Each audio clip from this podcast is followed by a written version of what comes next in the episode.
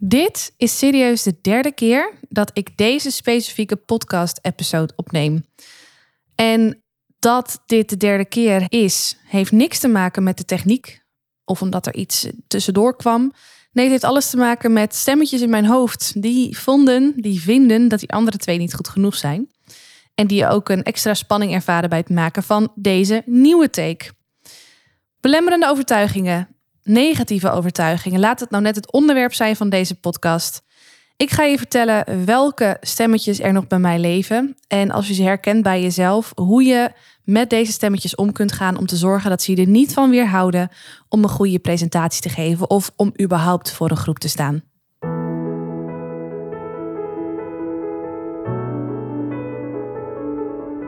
Mijn naam is Marije Wielenga. Is presenteren voor jou van essentieel belang om succesvol te zijn?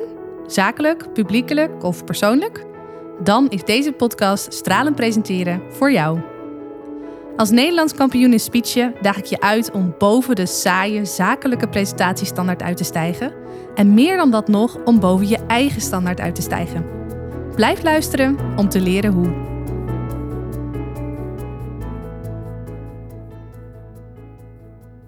Weken geleden had ik een één op één sessie met een van mijn klanten die in een leertraject zit. En zij vroeg aan mij, Marije, welke negatieve overtuigingen heb jij moeten overwinnen om te komen waar je nu staat als mens en als ondernemer? Deze dame is, uh, is ondernemer, is al een poosondernemer, maar liet zich altijd inhuren door grote bedrijven om langdurige opdrachten te doen. En nu voor het eerst gaat ze echt voor zichzelf ondernemen, als in echt zelfstandig mensen helpen op, uh, ja, op een ander soort klus dan dat ze in wordt gehuurd door grote bedrijven. En het vindt ze best spannend. En daarom vroeg ze mij dit terwijl wij één op één bezig waren met onze coaching sessie. En het antwoord dat ik haar gaf is interessant in meerdere opzichten. En daarom besloot ik er een podcastaflevering over te maken. Want ik realiseerde mij dat ik wel degelijk heb gewerkt aan negatieve overtuigingen om te komen waar ik nu sta als mens en ondernemer. Maar dat ik tegelijkertijd nog steeds last heb van die negatieve overtuigingen. Ik ga een drietal met je delen. Je gaat horen per overtuiging hoe die zich dan manifesteert in mijn leven of heeft gemanifesteerd in mijn leven. Maar ook hoe je deze overtuiging kunt omarmen op het moment dat je merkt dat je hem herkent in relatie tot het spreken voor groepen. Goed, negatieve overtuiging 1. Ik ben niet slim genoeg. Ik ben niet slim genoeg. Dit is er eentje die ik al heel vroeg met me mee droeg. En je weet het hè, bij negatieve overtuigingen. Het is niet iets wat per se waar is. Maar op het moment dat jij gelooft dat het waar is, dan is het waar in je eigen beleving. En dat kan je ontzettend tegenhouden om te doen wat je te doen hebt. Om te doen wat je echt graag wil doen. De overtuiging, ik ben niet slim genoeg, heb ik al heel jong ervaren. En dus ik heb natuurlijk even voor mezelf nagedacht van... hé, hey, wat is nou een interessante om te benoemen... een concreet voorbeeld te noemen van hoe, hoe ik die echt heb ervaren in mijn leven... Nou, dan neem ik je even mee naar mijn uh, vroege jeugd, basisschooltijd. En dit was in groep 7 of in groep 8. Dit was in ieder geval op het moment dat ik een toets moest doen. En het was dus of de CITO-toets of de entree-toets. Ik weet het niet meer. Een toets waaruit zou blijken op welk niveau ik in zou stromen op de middelbare school. En dat konden er drie zijn, volgens mij. Dat was ofwel VMBO, ofwel HAVO, ofwel VWO uh, gymnasium, Atheneum. Dat zijn volgens mij de drie, ja, de, de drie smaakjes die als uitkomst, als advies konden komen uit die toets. In mijn hoofd, ik, ja, ik zat op school in een, uh, in een klein dorp. Ik had tien klasgenoten. We hadden niet zulke grote groepen, want het dorp was niet zo heel groot. En ik had ergens een bepaalde overtuiging, of ik had ergens, droeg ik de wetenschap met mij mee dat ik minder dan gemiddeld, ik wil niet zeggen slim, slim vind ik dan gelijk weer zo veroordelend uh, ook naar andere mensen toe. Ik dacht dat ik minder dan gemiddeld IQ had. Laat ik het even zo zeggen. Is dat beter? Goed, ik wil niemand voor het hoofd stoten, dat merk je. Maar goed, ik dacht in ieder geval dat ik minder dan gemiddeld was uh, van de klas. In die periode werden wij ook voorbereid op het maken van die toets en werd ook uitgelegd wat zo'n uitstroomprofiel dan betekende. En toen zeiden ze ook al heel duidelijk: je bent niet meer of minder als je een bepaald uitstroomprofiel hebt. Maar afhankelijk van wat je ambities zijn, wat je uiteindelijk wil doen in je volwassen leven, ja, is het wel bepalend welke route je gaat lopen om daar te komen. En ik dacht, ja, nou, logisch verhaal. En ergens in mijn hoofd eh, had ik al het idee, weet je, ik krijg een VMBO-advies. En daar had ik helemaal vrede mee. Ik vond dat helemaal niet erg. Maar ik was daar zo van overtuigd dat ik zelfs al gewoon uit nieuwsgierigheid en interesse eens ging kijken naar wat ik dan al zou kunnen doen als ik dat VMBO had afgerond. En ik ging dan ook op zoek naar MBO-opleidingen die mij op dat moment wel, uh, wel interessant leken. Ik had zelfs foldertjes opgevraagd. Ik was, uh, volgens mij kon je in die tijd al googlen. Ik weet het niet, maar ik ging in ieder geval op zoek. En ik had, ik had zelfs al een idee voor wat ik dan na het VMBO zou gaan doen. nogmaals, dit vond ik niet vervelend of zo. Dit was gewoon wat ik dacht dat het zou zijn. Vervolgens ging ik die toets maken. En uh, dat, ging, uh, dat ging best prima, dacht ik. Ja, geen idee. En ik weet nog dat je na afloop van die toets, een post daarna, kreeg je de uitslag daarvan thuis per post toegestuurd. En die uitslag was niet het doorslaggevende, maar die uitslag gaf input voor het gesprek met de leerkracht. Op basis waarvan uiteindelijk een definitieve beslissing zou worden genomen welke kant je op zou gaan richting die middelbare school. De post kwam en nou weet ik niet meer de exacte uitkomst van die toets. Sommige mensen weten dat nog. Nou, ik vergeet dat soort dingen gewoon. Maar ik weet wel dat er een HAVO-advies stond in die brief. En ik dacht, hè? Oké, nou, verrassend. Dan zal ik wel geluk gehad hebben, weet je, zo. Maar ergens dacht ik ook, oh, als ik HAVO-advies heb, dan uh, denk ik dat, uh, dat de rest gemiddeld VBO-advies heeft. Ja, dat dacht ik. Want ik dacht echt dat ik gewoon wat minder slim was dan mijn klasgenoten. Het gemiddelde dan. En toen kwam ik op school. Iedereen natuurlijk, heb jij post gehad? Ja, heb je post gehad? Wat heb jij? Wat heb jij nou? Zoveel punten, zoveel punten. En toen bleek dus dat het gemiddelde van de klas, en er zaten een aantal uh, uitschieters richting VWO en er zaten een aantal uitschieters naar het VMBO, maar dat het gemiddelde van de klas ook allemaal HAVO-advies had. Mensen waarvan ik altijd dacht van, nou weet je, ik ben minder dan jij, hadden opeens hetzelfde advies gekregen als ik. En ik vond dat niet, niet eh, ja, leuk of zo, maar ik, ik was gewoon echt flabbergasted omdat ik dus altijd dacht van, nou weet je, ik ben niet slim genoeg om dat te doen wat het gemiddelde van de klas gaat doen.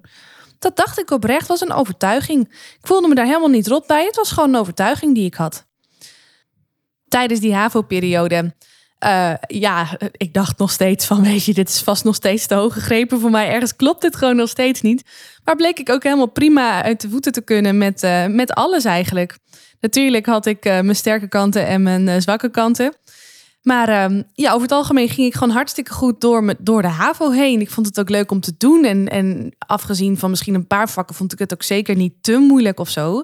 Ik zat daar gewoon goed. Dus het was een van de eerste situaties die ik me heel concreet kan herinneren. Waarin ik echt dacht: de overtuiging had, ik ben niet slim genoeg. En daaraan een bepaalde conclusie trok, die dus helemaal niet waar bleek te zijn. Dat is interessant, hè? Een overtuiging klopt pas op het moment dat jij als jij dat, uh, die waarde geeft. Nou ja, ik kon dus nu zeggen, schijnbaar ben ik dus wel slim genoeg om dit te doen. Ook in mijn huidige carrière, nu als ondernemer, als sprekerscoach, sprekerstrainer, komt dit nog wel eens de kop opduiken. En wat ik interessant vind in deze podcast is om te benoemen dat ik merk dat mijn klanten dit ook heel vaak nog uh, overkomt. Deze overtuiging specifiek. Ik ben niet slim genoeg. En wanneer manifesteert hij zich dan wel eens, wanneer ik, wanneer ik dat hoor, dat hij, dat hij boven tafel komt? Dat is op het moment dat iemand wordt gevraagd om ergens een presentatie over te geven. En dan denkt, ja, maar die materie, um, ik ben nog maar net uh, een jaar in deze functie. En uh, Henk of, uh, of Klaasje of Guusje, die is al vijf jaar op deze functie.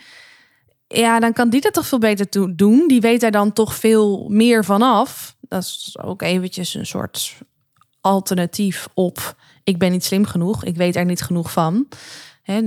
Pak het allemaal even onder dezelfde noemer. Maar dat is een overtuiging die dan vaak terugkomt. En ook als je ondernemer bent en ergens iets te vertellen hebt, ja, kun je al heel snel het gevoel hebben van ja, maar ik ben toch niet slim genoeg om te zeggen dat ik hier een expert in ben. Ik heb het ook wel gedacht. Presentatie-expert. Wow, nou, daar zeg je me wat. er zijn echt vast wel mensen die beter zijn dan ik. Kan ik het wel maken om dit hier op mijn profiel hier neer te zetten van LinkedIn? Dat is een overtuiging die ik echt wel voorbij heb horen komen toen ik hem voor het eerst gebruikte. En me daar nog een beetje, een beetje wiebelig bij voelde. Ondanks die titel die ik dan heb verworven, maar dan nog. En ik merk dus dat dat, dat dat iets bekend is. Nou, dus misschien herken jij dat ook wel. Dat je af en toe wordt uitgenodigd om voor een groep te staan. Of misschien was het initiatief in eerste instantie, lag dat wel bij jou. En dat je dan later toch denkt, ja, maar wacht even. Ik ben niet slim genoeg of ik weet niet genoeg om het recht te hebben hierover te spreken. Nou, laat me je nu een rant geven voor als dit is wat jij wel eens denkt wanneer je een presentatie geeft. En het punt wat ik hiermee wil maken is dat je niet de allerbeste en de slimste hoeft te zijn om toch een super waardevolle presentatie te kunnen geven over dat onderwerp. Ik geef je even een praktisch voorbeeld. Ik ben zelf, uh, uh, nou ja, goed. Ik, ik, ben, ik ben denk ik wel een beetje handig. Ik ben thuis bijvoorbeeld degene die de thermostaat instelt en uh, de tv aansluit als die net nieuw is of er is nieuwe apparatuur binnen. Om even een voorbeeld te geven. Nou, ben je dan technisch, dan ben je misschien een beetje technisch, maar ik, ik ben geen expert op dat gebied. En toch, hè, als mijn uh, MacBook, ik werk met een uh, MacBook Pro, als die uh, morgen komt te overlijden, omdat er een kop hete thee overheen is gevallen, dan kan ik daar ontzettend van balen. Maar tegelijkertijd weet ik, ik heb een nieuwe laptop nodig, want ik moet weer aan de slag. Ik moet mijn bestand uit de cloud kunnen halen. Ik moet weer kunnen werken. Dus wat zou ik dan gaan doen? Dan zou ik zoveel mogelijk tijd besteden aan het uitzoeken van wat een volgende laptop zou zijn en welke dan goed zou zijn voor mij. En ik durf je te zeggen dat ik dan binnen een paar uur tijd echt wel een aanzienlijk betere expert ben geworden op het gebied van laptops en computers dan dat ik het uur daarvoor was. Ben ik daarmee een expert op het gebied van laptops? Nou nee, dat zou ik dan nu niet zeggen. Maar als iemand mij de volgende dag zou vragen van Marije, kun je me van advies voorzien? Uh, want mijn laptop is kapot gegaan en volgens mij heb jij dit ook laatst gehad. Uh, wat zijn goede laptops? Of als mijn vader of moeder dat zou vragen dan denk ik, ja, nee, ik zou nu kunnen denken, ik ben hier niet slim genoeg voor, ik weet hier niet genoeg van. Maar dan nog weet ik dat ik nu toch op dit moment even meer dan gemiddeld verstand heb van, uh, van laptops, omdat ik me daar zo in heb verdiept. Nou, ik weet zeker dat dit voor heel veel mensen opgaat. En het resultaat is dus, op het moment dat ik me tegen zou houden door de overtuiging van ik weet hier niet genoeg van, ik ben niet slim genoeg, dat ik dan die ander zou onthouden van de waardevolle informatie die ik inmiddels zelf heb vergaard, die mij heeft geholpen om uiteindelijk een goede beslissing te kunnen maken. Terwijl als ik dat wel zou doen, als ik zou denken: oké, ik leg me erbij neer. Ik ben misschien niet degene die er het allermeest over weet, maar ik heb wel degelijk een hoop interessante informatie te vertellen. En ik ga dat vormgeven in een, in een goed opgebouwde presentatie, als dat echt voor een groep mensen zou zijn. Ja, dan heb ik wel degelijk heel veel te brengen. Dus dan slaat die overtuiging van ik ben niet slim genoeg, ik ben niet goed genoeg, slaat dan helemaal nergens op. Uitnodiging aan jou. De eerstvolgende keer als je deze overtuiging herkent bij jezelf wanneer je spreekt voor een groep, ga dan na of het echt klopt. Wat is het gemiddelde niveau van jouw toehoorders op dit onderwerp, over dit onderwerp? Wat weet jij meer? En hoe kun jij het leven van die mensen verrijken als jij die presentatie gaat geven over datgene wat je meer weet? Ik denk dat jij al heel veel sneller um, het recht hebt om voor die groep te staan, om die groep te verrijken, dan dat je misschien zelf vanuit bescheidenheid, vanuit onzekerheid denkt. Knoop die goed in je oren. Ik ga door naar overtuiging 2, die mij heel bekend is. En dat is de overtuiging: ik ben geen verkoper. Ik ben geen verkoper. Ik heb ergens een associatie gekregen met verkopen dat het mensen zijn die je manipuleren, die je geld af willen troggelen, die je iets willen aansmeren wat je eigenlijk helemaal niet nodig hebt. Nou, je hoort hem al. Ik had een super negatief beeld bij verkopers. En um, ja, die, die verkopers zullen er ongetwijfeld zijn. Op het moment dat je zelfstandig gaat ondernemen of als ZZP'er wordt ingehuurd om, ehm, om dingen te gaan verkopen, is het niet heel handig dat je deze overtuiging hebt. Want dan ga je jezelf opeens associëren met dat soort mensen en dan voelt het helemaal niet lekker. Nou, ik ben. Ehm, ja, ik heb heel erg gewerkt aan deze negatieve overtuiging. Want wat ik heb geleerd al vrij snel in mijn, ehm, in mijn eerste jaar als ondernemer, 2016, 2017, ik uh, heb eigenlijk altijd uh, al een business coach in de hand genomen om, uh, om me te helpen groeien. Diverse business coaches. En mijn eerste business coach, Marloes Halmans, heeft me al heel snel geleerd dat verkopen eigenlijk iets super moois is, omdat je mensen helpt. Je helpt mensen die ervoor openstaan om geholpen te willen worden door jou, omdat jij iets hebt of kunt waar zij wat zij nodig hebben, wat hun leven verrijkt. Dus verkopen is helpen, mits je dat natuurlijk integer doet. Want je kunt ook niet integer zijn en dus precies net die dingen doen die maken dat mensen zo'n, dat ik in ieder geval zo'n zo'n vies beeld kan hebben bij verkopen. Maar het hoeft dus niet zo te zijn. Het feit dat ik geen verkoper ben, vond ik ook, en dan ga ik even toch een heel specifiek voorbeeld noemen om je, om je, om je een beeld te geven. Waar dat ook heel mooi in van toepassing was, was toen ik uh, ook net ondernemer was en ik uh, kennis had gemaakt met een, uh, met een man via LinkedIn, met Rudy. Is een hele goede vriend en een soort business mentor voor me geworden. En Rudy en ik, wij sparden regelmatig over zaken. Hij was altijd met van alles bezig, echt een rasondernemer die dan meerdere bedrijven heeft, waarvan er dan een aantal super succesvol zijn en een aantal een flinke flop zijn. Ja, dat noem ik dan echt een rasondernemer. En uh, hij deelde daar van alles over. En uh, hij was ook altijd super geïnteresseerd in mij. En ik stelde hem altijd heel veel vragen. Nou goed, kortom, we hebben echt een hele, hele, hele goede band ontwikkeld. Uh, en in de tijd dat ik net ging ondernemen en nog niet volledig bezig was met presentatietrainingen en, en coaching geven, heeft hij me een keer de vraag gesteld van Goh ik ben wat tofs aan het doen. Wil je eens naar me luisteren? Wil je eens naar het product kijken? En als jij enthousiast bent, zou je me dan willen helpen? Zou ik je dan in mogen huren om, um, ja, om me te helpen om dit op te zetten? Het ging om gamification software.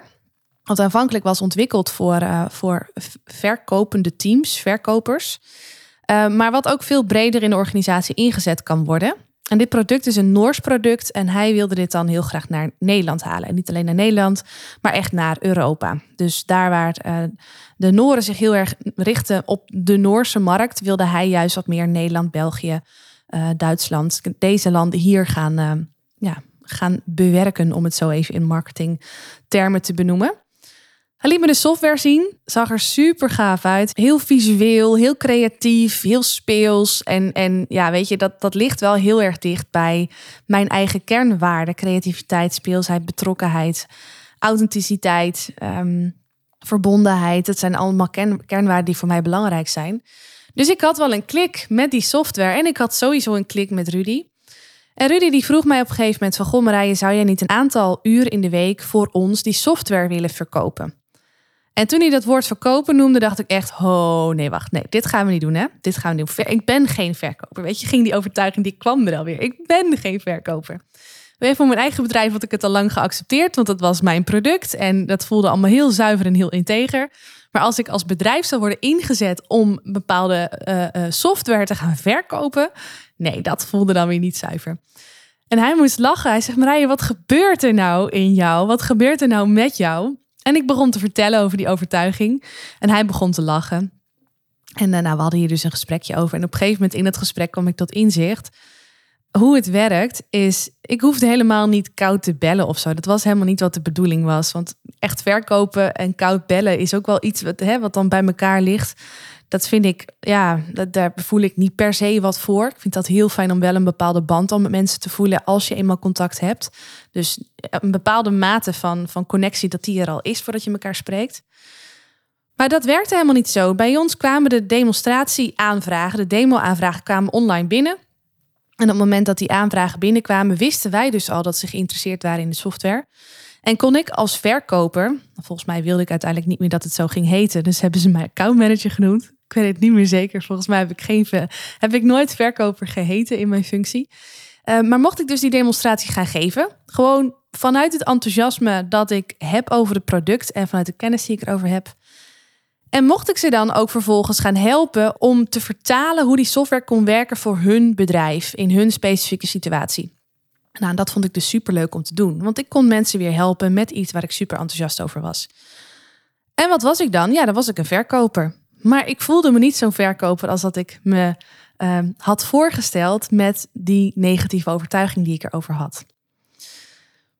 Dit is een voorbeeld hoe het bij mij speelt, die negatieve overtuiging, en hoe die dus ook vaker terug kan komen. Maar ik weet ook, als ik weer even de vertaling wil maken naar presenteren, dat, um, dat je ook tijdens het geven van een presentatie deze overtuiging kunt hebben. Wat maakt dat je liever niet voor een groep een bepaald product wil pitchen of een bepaalde presentatie wil geven? Laat mij je duidelijk maken dat, wat mij betreft, ieder soort presentatie een verkoopverhaal is. Ieder soort presentatie is een soort verkoopverhaal. Hoe zit dat als je niet direct zegt koop dit product? Hoe is het dan toch een verkoopverhaal? Ik vind als jij een goede presentatie geeft, dan moet je in je voorbereidende fase. Een van de belangrijkste stappen is dat jij heel goed nadenkt over een doel wat je wil bereiken. Wat moeten mensen ofwel doen met jouw verhaal, ofwel laten naar aanleiding van jouw verhaal, of wat mogen ze nooit meer vergeten? Knoop deze goed in je oren, jongens. Het is allemaal super waardevolle informatie. Afkomstig van Remco Klaassen. Maar dat is dus wat je van tevoren echt heel duidelijk moet bedenken. En op het moment dat je dat duidelijk hebt bedacht en je stopt die boodschap in je verhaal op een bepaalde manier, dan ben je dus bezig om iets te verkopen. Namelijk dat doel wat jij wil bereiken met die mensen in die presentatie die je gaat geven. Dus als je een goede presentatie bent, ben je per definitie een soort verkoper. Of je dat nou leuk vindt of niet. Denk je nou, als, ik, als je me dit hoort zeggen, van, gadverdamme, nou, dan krijg ik gelijk al kotsneigingen, want ik heb ook die associatie, die negatieve associaties het gaat om verkopen. Don't do that, want je kunt het ook anders bekijken. Je staat voor een groep omdat jij hopelijk, nou ja, ik hoor heel vaak mensen zeggen: ik wil mensen inspireren. Ja, dat vind ik altijd heel nobel, maar ik gun je dat je meer doet dan dat. Ik gun dus dat je echt impact maakt. En dat doe je door een doel te stellen en daar gewoon supergoed je boodschap aan vast te knopen. Ik gun je dus dat je naast inspireert, dat je nog veel meer doet. En daar is die verkoopboodschap voor nodig. Maar ik denk dan ook dat jij als je heel eerlijk bent naar jezelf voor die groep staat, omdat je de ander iets bij wil brengen. Omdat je, om het even heel idyllisch te zeggen, het leven van die ander een stukje beter of mooier wil maken. En dat ga je dus doen door ze iets te laten doen of ze iets te laten laten of iets nooit meer te laten vergeten. Op het moment dat jij niet die verkooprol omarmt met het willen bereiken van dat doel, onthoud je de mensen iets. Namelijk de mogelijkheid om van jou te kunnen leren, om met jouw verhaal hun leven mooier, makkelijker, slimmer, beter te kunnen maken. Als jij dus niet die negatieve overtuiging van verkopen afhaalt, al is het dan in ieder geval even stap voor stap, ja, kun je anderen niet helpen. Zo simpel is het gewoon. Dus als jij deze overtuiging herkent bij jezelf, ik ben geen verkoper. En je herkent hem vooral ook in relatie tot het geven van een impactvolle presentatie. Think twice. Want als jij een positieve verandering in het leven van mensen teweeg wil brengen, en dat kan ook met iets kleins zijn, hè? de uitleg van een bepaald nieuw product op je werk is ook een positieve verandering. Dus het hoeft allemaal niet uh, à la Tony Robbins uh, uh, te zijn voor grote zalen in Amerika. Het kan ook gewoon heel klein zijn op jouw niveau, in jouw omgeving. Als jij die positieve verandering teweeg wil brengen, als jij van waarde wil kunnen zijn voor je toehoorders en daarmee dus ook voor het bedrijf voor wie je werkt, voor de klanten voor wie je werkt, dan zul je die verkooprol moeten omarmen. Dan zul je juist een goede verkoper moeten zijn om dat te bereiken. Vergeet dat niet. Dan kom ik nu aan bij de laatste negatieve overtuiging die regelmatig door mijn hoofd heen gaat. Die ik heb moeten overwinnen, maar die ik nog steeds ook te overwinnen heb. En dat is de overtuiging wie zit er nu op mij te wachten? Wie zit er nu op mij te wachten? Mogelijk herken je hem. Ik ga wat meer toelichten over hoe die, hoe die speelt in mijn leven. En een super concreet voorbeeld, en actueler kan ik hem niet geven, heb ik je genoemd helemaal aan het begin van deze podcast. Deze specifieke podcast neem ik voor de derde keer op. En dan kan het zijn dat je zelf ook podcast maakt en denkt van ja, Marije, dat de, eh, wat vaak joh, weet je, ik doe dat gewoon één keer en het is klaar.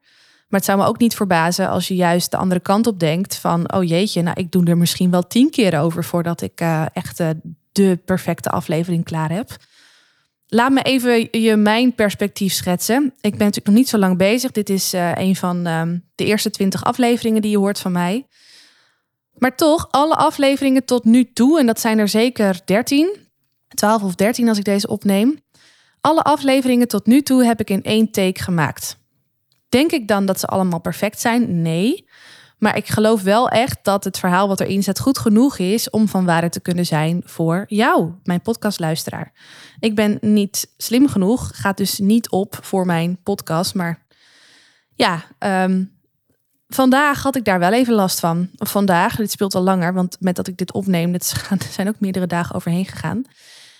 Deze podcastaflevering um, leunt wat meer naar echt uh, wie ik ben als mens. Wat mij persoonlijk raakt, wat ik persoonlijk moeilijk vind. Het gaat om mijn negatieve overtuigingen. Hoe die zich uiten in mijn leven met bepaalde voorbeelden. Ik heb je verteld over mijn, uh, over mijn HAVO-advies. En daar voelde ik me ook wat kriebelig bij. Ik dacht, zitten die mensen nou wel te wachten op zo'n verhaal? Weet je, over zo'n zo'n verhaal uit je jeugd, zo lang geleden. Um, uh, misschien een beetje kinderachtig. Dat je, dat je denkt, wat, wat, wat, wat kinderachtig dat ze dat zo noemt. Weet je, opeens kwamen al dat soort gedachten in mij op. Terwijl ik die podcast maakte, maar ook vooral achteraf. Die maakte dat ik dacht: ja, maar wie zit er nou op mij te wachten dat ik dat soort voorbeelden geef? Mensen luisteren naar deze podcast omdat ze willen leren hoe ze een impactvolle presentatie geven. Hoe ze stralend kunnen presenteren. Ja, wie ben ik dan om dat soort verhalen over mezelf te vertellen? Je hoort hem al, hè? Deze negatieve overtuiging, wie ben ik nou? Wie zit er nou op mij te wachten? Kwam dus heel erg sterk opeens weer boven. En dat is natuurlijk, natuurlijk super kut, want nu zit ik voor de derde keer deze aflevering op te nemen. En heb ik nog steeds mijn twijfels of dit dan de versie is. Ja, bij deze. Dit is de versie. Ik heb, ik heb het nu al voor ogen. Maar goed, wie zit er nu op mij te wachten? Is dus een overtuiging die bij mij nog steeds uh, leeft. En ik weet dat ik daarin niet alleen ben. Ik weet dat er heel veel mensen zijn die deze overtuiging hebben. Ook al zou je dat misschien niet direct zeggen. Want hoe uit hij zich als het gaat om presenteren? Nou, in het zakelijk leven. En als je mij al langere tijd volgt, hè, mijn podcast al een paar keer hebt geluisterd, dan zal dit vast nieuw voor je zijn. In het zakelijk leven wordt er over het algemeen heel weinig persoonlijks gedeeld. Mensen hebben het altijd over een product, over een bedrijf, over een bepaalde visie.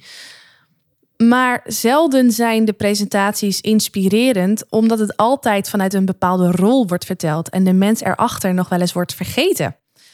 En dat vergeten is niet zomaar vergeten. Vaak zit achter dat vergeten die overtuiging: wie zit er nou op mij te wachten?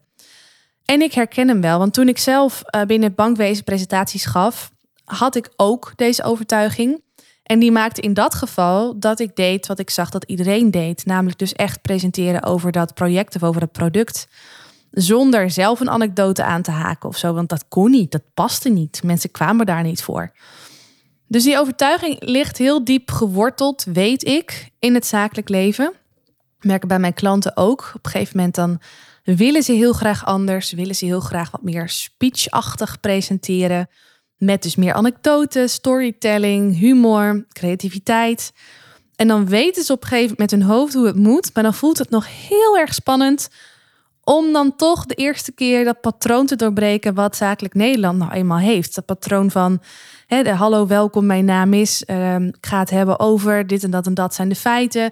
Zo ziet het eruit. Grafiek hier, grafiek daar, PowerPoint hier, PowerPoint daar. Zijn er nog vragen? Het is dan heel spannend om dat patroon te doorbreken. En dat heeft alles te maken met die diep gewortelde overtuiging dat mensen niet op jou zouden zitten te wachten. En dat is super interessant. En op het moment dat je dit herkent bij jezelf, dan wil ik ook daar weer even een, eh, een statement voor maken. In het eh, nadeel van deze negatieve overtuiging. En dat is het volgende. Luister, als jij die overtuiging hebt van ze zitten niet op mij te wachten, ze willen juist horen over dat product of over dat proces of over het bedrijf waar ik voor werk, dan zul je nooit een impactvolle, leuke presentatie kunnen geven. En waarom niet? Omdat je er dan aan voorbij gaat dat mensen, voordat ze iets van jou aannemen, eerst een klik met jou moeten voelen als mens. Wij willen ons verbonden voelen met iemand die net is als wij. En niet met een robot die alleen maar over materie zit te praten. Mensen zullen dat misschien niet letterlijk zeggen, maar in ons gevoel, in onze gevoelswereld, willen we eerst een bepaalde gunning voelen voor degene die een presentatie geeft, voordat we daadwerkelijk aannemen wat hij of zij zegt. We willen eerst een gunning voelen voor degene die presenteert, voordat we daadwerkelijk aannemen wat hij of zij zegt. Ik zeg het bewust nog een keer omdat ik wil dat deze boodschap echt heel goed bij je binnenkomt. Dat betekent dus als jij niet iets meer van jezelf laat zien als mens, ook in de presentatie die je geeft, dat dat wat je gaat presenteren gewoon niet, niet wordt opgeslagen. Het gaat langs mensen heen. Er blijven misschien wat flarden hangen, maar een echte connectie, een echte band, ja, is niet zo sterk als wanneer jij jezelf wel als mens laat horen en wel als mens laat zien. En dan denk jij misschien, ja Marije, jij hebt makkelijk praten. Hè, dit is jouw vakgebied geworden. Weet dus dat dit bij mij ook nog speelt. Ik heb je net het voorbeeld gegeven van, uh, van deze podcastaflevering, die ik dus voor de derde keer doe. Maar deze overtuiging komt bij mij nog steeds veel vaker voor. Als ondernemer maak ik regelmatig posts. Hè. Ik, ik, ik, schrijf copy, zoals ze dat zo mooi noemen. Hè. Posts op LinkedIn, op uh, Instagram, op Facebook. Ehm, ik maak video's, ik uh, maak deze podcast. En nog heel vaak, nou, hoe dat bij mij meestal zo gaat, is dat ik, dat ik een bepaalde ingeving heb van, oh, hier wil ik wat over vertellen of, of hier wil ik wat over schrijven. En vanuit flow ga ik dan typen. En op een gegeven moment komen die stemmetjes dan naar boven. En een van die stemmetjes is dan van, ja, wie zit er nou op mij te wachten? En dat stemmetje is vooral heel sterk op het moment dat ik een echt een persoonlijk verhaal te delen heb. Het is niet leuk, want dat maakt dat ik mijn tekst honderd keer ga overlezen, dat ik het misschien überhaupt niet meer ga schrijven, dat ik ga nuanceren, dat het, dat het er niet lekker uitkomt. Terwijl ik diep van binnen weet dat de posts die het meest schuren aan dat randje van, auw, wie zit er nou op mij te wachten, kan ik dit wel zeggen, zijn de posts die uiteindelijk het meest succesvol zijn. Ik denk even aan een video die ik plaatste toen ik een dikke vette blunder was ondergaan tijdens het Nederlands kampioenschap in pitchen. Ik uh, kreeg toen in de halve finale een blackout en ik moest hier iets over zeggen, want ik had in de hele aanloop naar die wedstrijd toe had ik gevlogd. Dus ik moest de mensen die me gevolgd hadden ook laten weten hoe dit was afgelopen. Ja, dat voelde als een enorme blamage, maar ik heb hem maar gewoon in het moment, in het verdrietige moment dat ik in de auto zat, toen de ontlading kwam van het balen en het schamen. Want ja, welke presentatietrainer krijgt nou een blackout? Dan ben je toch geen presentatietrainer? Um, in, in dat moment heb ik een video opgenomen. Onder het mom van ik heb toch niks meer te verliezen. En die video heb ik online gezet. En ik heb daar echt wel over getwijfeld. Ik ben er gewoon echt wel misselijk van geweest zelfs. Maar ergens voelde ik ook, nee, ik moet dit doen. Dit, dit is het pure verhaal. En het pure verhaal mag ook verteld worden. En er zitten mensen op te wachten. Ergens wist ik dat dat zo was. Nou, dit is denk ik een van mijn meest kwetsbare video's geweest. En die is echt het meest succesvol geweest. Ik weet niet wat de definitie is van viral gaan. Maar ik geloof dat die uh, iets van 130.000 keer uh, bekeken is of zo ja, nou, ik weet het eigenlijk al niet eens meer. Maar in ieder geval heel veel eh, reacties onder gekregen. Mensen die het gedeeld hadden. Mensen die het fijn vonden dat ik het echte geluid een keer liet horen. Er was al zoveel van uh, alleen maar succesverhalen op LinkedIn. En nou een keer iets, hè, iets wat menselijker is. Nou, kortom, dit is nog maar een van de heel veel voorbeelden die ik heb. Waarbij ik iets persoonlijks heb gedeeld. Waarbij ik het eigenlijk heel moeilijk vond om te doen. Waaruit toch weer bleek hoe moeilijker ik het vond om te doen dat het persoonlijk was. Omdat het gevoelig lag hoe succesvoller die post of die video is geweest. En ik hoop ook, ja goed, ik vind het moeilijk om te zeggen, maar ik hoop ook dat je dat kunt beamen als je deze podcastaflevering luistert. Dat juist die dingen waarvan ik zeg, daar voel ik me nu een beetje onzeker over. Het doe ik er goed aan om die persoonlijke dingen te delen. Ergens denk ik, ergens weet ik ook wel dat dat juist die verhalen zijn die nu verteld mogen worden, omdat jij ze ja, het gaat waarschijnlijk niet voor iedereen op, maar dat de meeste mensen dat juist heel fijn vinden om dat stukje menselijkheid terug te horen. Ook in een podcast waarmee ze willen leren presenteren. Goed, ik heb een drietal overtuigingen met je gedeeld. De eerste overtuiging was ik ben niet slim genoeg. De tweede, ik ben geen verkoper. En de derde, wie zit er nu op mij te wachten? Ik heb je um, verteld hoe, hoe die overtuigingen zich persoonlijk uh, ja, uiten, zeg maar, in mijn werk, in mijn leven. En ik heb ook met je gedeeld dat als ze voor jou opgaan, als jij erin herkent, hoe je ze toch kunt leren omarmen. Om je er in ieder geval niet door te laten weerhouden om voor de groep te staan. En ik denk dat je nu ook wel aanvoelt wat het antwoord is geweest, wat ik heb gegeven richting die klant die mij vroeg: Marije, welke negatieve overtuiging heb jij moeten overwinnen om te komen tot waar je nu staat als mens en ondernemer? Nou ja, ik heb dus helemaal geen overtuiging overwonnen. Niet echt. Hoe ik het zie is dat het bepaalde thema's zijn die iedere keer terugkomen in mijn leven. En dat ik iedere keer weer een nieuwe uh, level speel en een nieuw level voltooi. Maar dat ik in een volgend level weer opnieuw diezelfde overtuigingen tegenkom. Zie het als een soort van, uh, uh, ja, ik ben dus ook geen expert in computerspelletjes. Een soort Mario-land. Iedere keer moet Mario weer bepaalde obstakels overwinnen om ergens te komen. Maar iedere keer blijven er ook weer nieuwe obstakels komen, in welk level je ook bent. Het leven is nooit uitgespeeld totdat je dood bent. En misschien ben je dan ook niet eens uitgespeeld, even afhankelijk van waar jij in gelooft. Dus je kunt maar beter de, de, de weg er naartoe omarmen, die overtuigingen omarmen dan dat je ze je zo in de weg laat staan dat je blokkeert en niet meer groeit en überhaupt niet meer doet waarvan je voelt dat je het eigenlijk wel te doen hebt. En dat kan te maken hebben met het staan voor groepen, maar dat kan ook te maken met wat anders. Ik ben heel erg benieuwd wat jij hebt gehad aan deze podcast. Laat het me alsjeblieft weten, omdat ik, uh, nou ja, vooral voor deze aflevering, het dus best wel spannend vond om hem op te nemen. En bij deze besluit dat deze take, take 3, het hem gewoon gaat worden. Ik wens jou een hele fijne ochtend, middag, avond, wat het voor jou ook is, nacht misschien wel. En heel graag tot de volgende podcastaflevering. Is deze podcast waardevol voor je? Abonneer je dan op mijn kanaal om geen aflevering te hoeven missen. En als je dan toch bezig bent, geef je hem ook even 5 sterren via Apple Podcasts. Zou ik echt enorm waarderen. Dankjewel. Onthoud, je drinkt niet door met woorden maar wel met het gevoel dat je de ander geeft. Tot de volgende aflevering. Doeg!